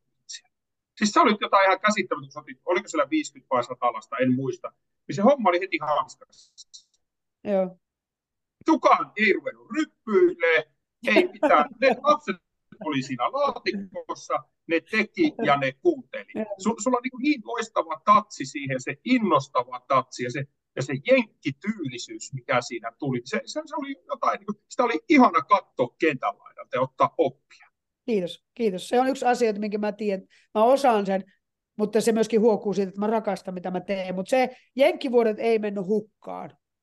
Se ei varmasti. Ei mennyt. Miten käsitellään ihmisiä, miten ollaan positiivisia, miten sä et huuda niille, että olkaa hiljaa, turpa kiinni, vaan taputa kerran, jos kuulet minua, taputa kaksi kertaa. Ja mm. se, että sä et se on isoin virhe, mitä valmentajat tekee, opettajat tekee, että kun sä puhut, niin sä annat muiden puhua sun päälle. Niin. Ei, se, eikö niin? Vaan se... otat sen, että nyt kuunnellaan ja nyt mä, tänne silmät, kiitos, eikö niin? Jou, sinä siellä, tänne silmät, nyt kuunnellaan. Niin, niin. just toi. Ja sitten sä sanoit aina, mä muistan, oliko se let's go, hei, nyt mennään. Ja täällä, Joo, kun sä kerroit, mulla jäi se Obama-juttu, että hei, mä oon, tiedättekö kukaan Obama, ja sä vedit sen siinä. Mä, hä? Että Obamankin nähnyt ja tällä lailla. Siis niin, ihan niin. käsittämätöntä. Niin. Mutta hei, meillä on varmaan kohta aika loppu, niin mennään tuohon, mulla on vielä, tota, tai vielä tuossa kupsin naisissa, niin miten sä näet kupsin naiset, miten ne tulee pärjää tällä kaudella? Kyllä mä uskon, että ne pärjää. Siellä on hyvä ryhmä kasassa ja siellä on maalintekijät ja siellä on niin kuin hyviä, hyviä pelureita hankittu nyt täksi vuodeksi. Kyllä mä uskon, että siellä ei muilla ole paljon sanomista. Että saattaa muutamia ryppyjä tulla siellä matkan varrella, niin kuin meidän tulla honkaa vastaan, mutta kyllä mä uskon, että se on, on kupsin kausi tänäkin vuonna. Mutta mennään sitten tärkeimpään. Säkin oot koko elämän viettänyt pukukopissa ja edelleen nyt sä oot siinä Padelhallin pukukopissa, niin tota, mikä sulla on ollut rakkain tai antoisin tai semmoinen hieno pukukoppi, missä sä oot ollut? Mä en tarkoita glamuria, vaan se joukkuehenki ja tämmöinen. Se kerrot tuossa tipsistä, mutta onko jotain muita? No kyllä siis se yliopisto, se, ne vuodet oli kyllä aika hienoja. Siellä oli niin kuin, kun mä menin sinne, niin mä olin vähän rookie ja keltanokka ja siellä oli Ruotsin maajoukkuepelaajia ja siellä oli Hollannin maajoukkuepelaajia ja olihan se siisti oppi tuommoisilta niin kuin, ihmisiltä ja asiallista toimintaa. Niin kuin, että ei ollut, että mun mielestä niin kuin, että ihmiset ne käyttäytyi hienosti ja, ja johtivat esimerkillä, miten, sitä, niin kuin, miten tehdään asioita, niin olihan siellä niin kuin, siistit, vaikka mäkin olin kaksi kolme enkä ollut mikään nuori enää siinä vaiheessa, kun mä menin sinne, niin oli se siisti niin kuin oppia. Et mä jään joskus kentällekin ihan, mä jään seisomaan sinne katsoa, että miten niin kuin, no, kentällä tai pukupista, miten asioita niin kuin hoidettiin ja se oppimiskokemus oli tosi huikea. Et ne oli huikeat vuodet ja tipsivuodet oli tosi huikeat, mutta oli PKssakin oli hienoja vuosia, mutta en mä pysty taas sanomaan sieltä jotain yksittäistä, mikä oli pukukopissa, koska se, jut, se juttu, se yhteishenki jokaisessa joukkueessa on ollut erilainen. Kyllä se oli hieno hoijokokin aikaa ja oli kalmarit ja oli, mutta että ehkä kaikista syvimmin se on koskettanut siellä tipsissä koskaan, ja nyt mä oon ollut valmentajana, mutta ehkä sen takia, että koska oli tämä syöpä ja, ja sitten Heidi Foxel kävi siellä ja me oltiin niin kuin oikeasti niin kuin perhe ja edelleenkin mä suren tosi paljon heitä, jos heille sattuu jotakin ja muuta, että se, se on ehkä jäänyt nyt, ja se on tietysti tuoreen muisto kanssa, mutta, että, mutta en voi sanoa hirveästi, että olisi huonoja kokemuksia mistään ollut. Että niitäkään ei ole. Että kaikki on ollut hyviä, tasaisia, erilaisia. Jenkeissä on pelattu maajoukkueen pelaajien kanssa ja niitä vastaan ja ollut kivoja ja kaikkea. Että on ollut niin kuin, tosi positiivista kaikki. Että harvoin on ollut semmoisessa negatiivisissa mukana. Enpä, en ole tainnut koskaan olla. Eikö niin? Et mulla on niin kuin, tosi positiivisesti jäänyt kaikki mieleen. Ja, eikä silti ura ole ollut aina positiivista ja on ollut esimerkiksi loukkaantumisia tai vaikka huonoja valmentajia tämä pomoja, mutta siltikin kaikista on oppinut. Että ei se ole kaikki täydellistä ollut, mutta kaikista on oppinut ja vienyt mukana omalle uralle ja omaan valmentamiseen, että hei, to, tota mä en halua tehdä noin, Tomma, toi coach on hyvä pukukopus esimerkiksi, noin mä haluan puhua. Ei kiroilla, ei olla asiallisia, saahan silti jengi tekemään, kun ei tarvitse perkelettä heittää sen. Ei mun tarvitse tehdä sitä, eikä kiroilla. Mä oon oppinut tosi paljon myös Markilta. Ei, ei koskaan ei asiattomasti puhunut, ei koskaan. Ei. Ja niin kuin, hei, miten voi niin kuin, ottaa, miten voi noin tehdä? Ja tosi siisti. Eikö niin? Ja sitten, tuota, mutta ei, mitä mä olisin oppinut, jos mä olisin jäänyt jonnekin vaan? Mm. Mä, koska mä lähdin, mä oon nähnyt tosi monia valmentajia, mä oon nähnyt, hei toi tekee ton hyvin, toi tekee ton, ja oppinut tosi paljon, ja mä kiitän kaikkia mun valmentajia ja opettajia, ketkä on ollut tässä mukana tässä matkalla, mutta että se on, se on kaikista parasta, ja se, että oppii sieltä ja sitten vie omaan juttuunsa niitä parhaita juttuja sieltä. Mm. Mm. Joo. Sitten viimeinen kysymyksemme. Nyt jos tota, unohdetaan kaikki ex-maajoukkue Futajan ja ex-huippuvalmentajan tittelit, niin tota, kuka on Pauliina? Miettinen on tuota, urheilija, mutta ei, eikä tarvitse titteliä, vaan rakastaa siis urheilua. Ja on, on tota, mitä mä nyt tuohon sanoisin, hauska, ainakin yrittää olla, eikö niin, huumorintajuinen ja iloinen ja positiivinen. Ja, ja ehkä semmoinen ratkaisuhakkunen, että jos kaikki noin otettaisiin pois, niin kyllä mä silti jotenkin selviäisin. Eikö niin? Että mä mm. keksin jotakin, millä mä sitten elätän itteni tai, tai mulla ei ole munat niin kuin samassa korissa koskaan ollut. Mulla on aina varaplääni johonkin ja näin. Että semmoinen ratkaisukeskeinen, ja, mutta tosi vahva ja e, niin kuin, ö, ö, sanoo suoraan asiat, ja, ja, mutta silti niin kuin, mä haluan auttaa, olla ystävällinen auttaa, enkä halua ketään loukata. Että se on aina ollut tärkeää mutta en toki ole aina sillä käyttäytynyt, mutta kyllä osaan myöskin pyytää anteeksi. Tänä päivänä viimeksi pyysin anteeksi. Ja, mutta että ehkä se, mutta to, toki se urheilu auttaa, mutta kyllä mä silti urheilisin, vaikka jos yhtään titteliä, niin pelasin paneelia, ja eikä ole paneelissa hirveästi tullut vielä pokaaleita, mutta tota, niin yritän olla siinä mahdollisimman hyvä ja oppia sitä koko ajan. Mutta loppuun vielä vakava kysymys. Voititko tänään vai hävisitkö? Voitin. No Voitin. Niin. Käyttäydyin tosi huonosti. Käyttäydyin todella huonosti. Tämä ja mun oikeasti pyytää anteeksi. Mä en ole käyttäytynyt tuolla tavalla. Siis mun on pakko kertoa se, että te, te, en tiedä tiedättekö, mutta silloin kun mä valmennan, niin mä valmennan tuolta katsomosta.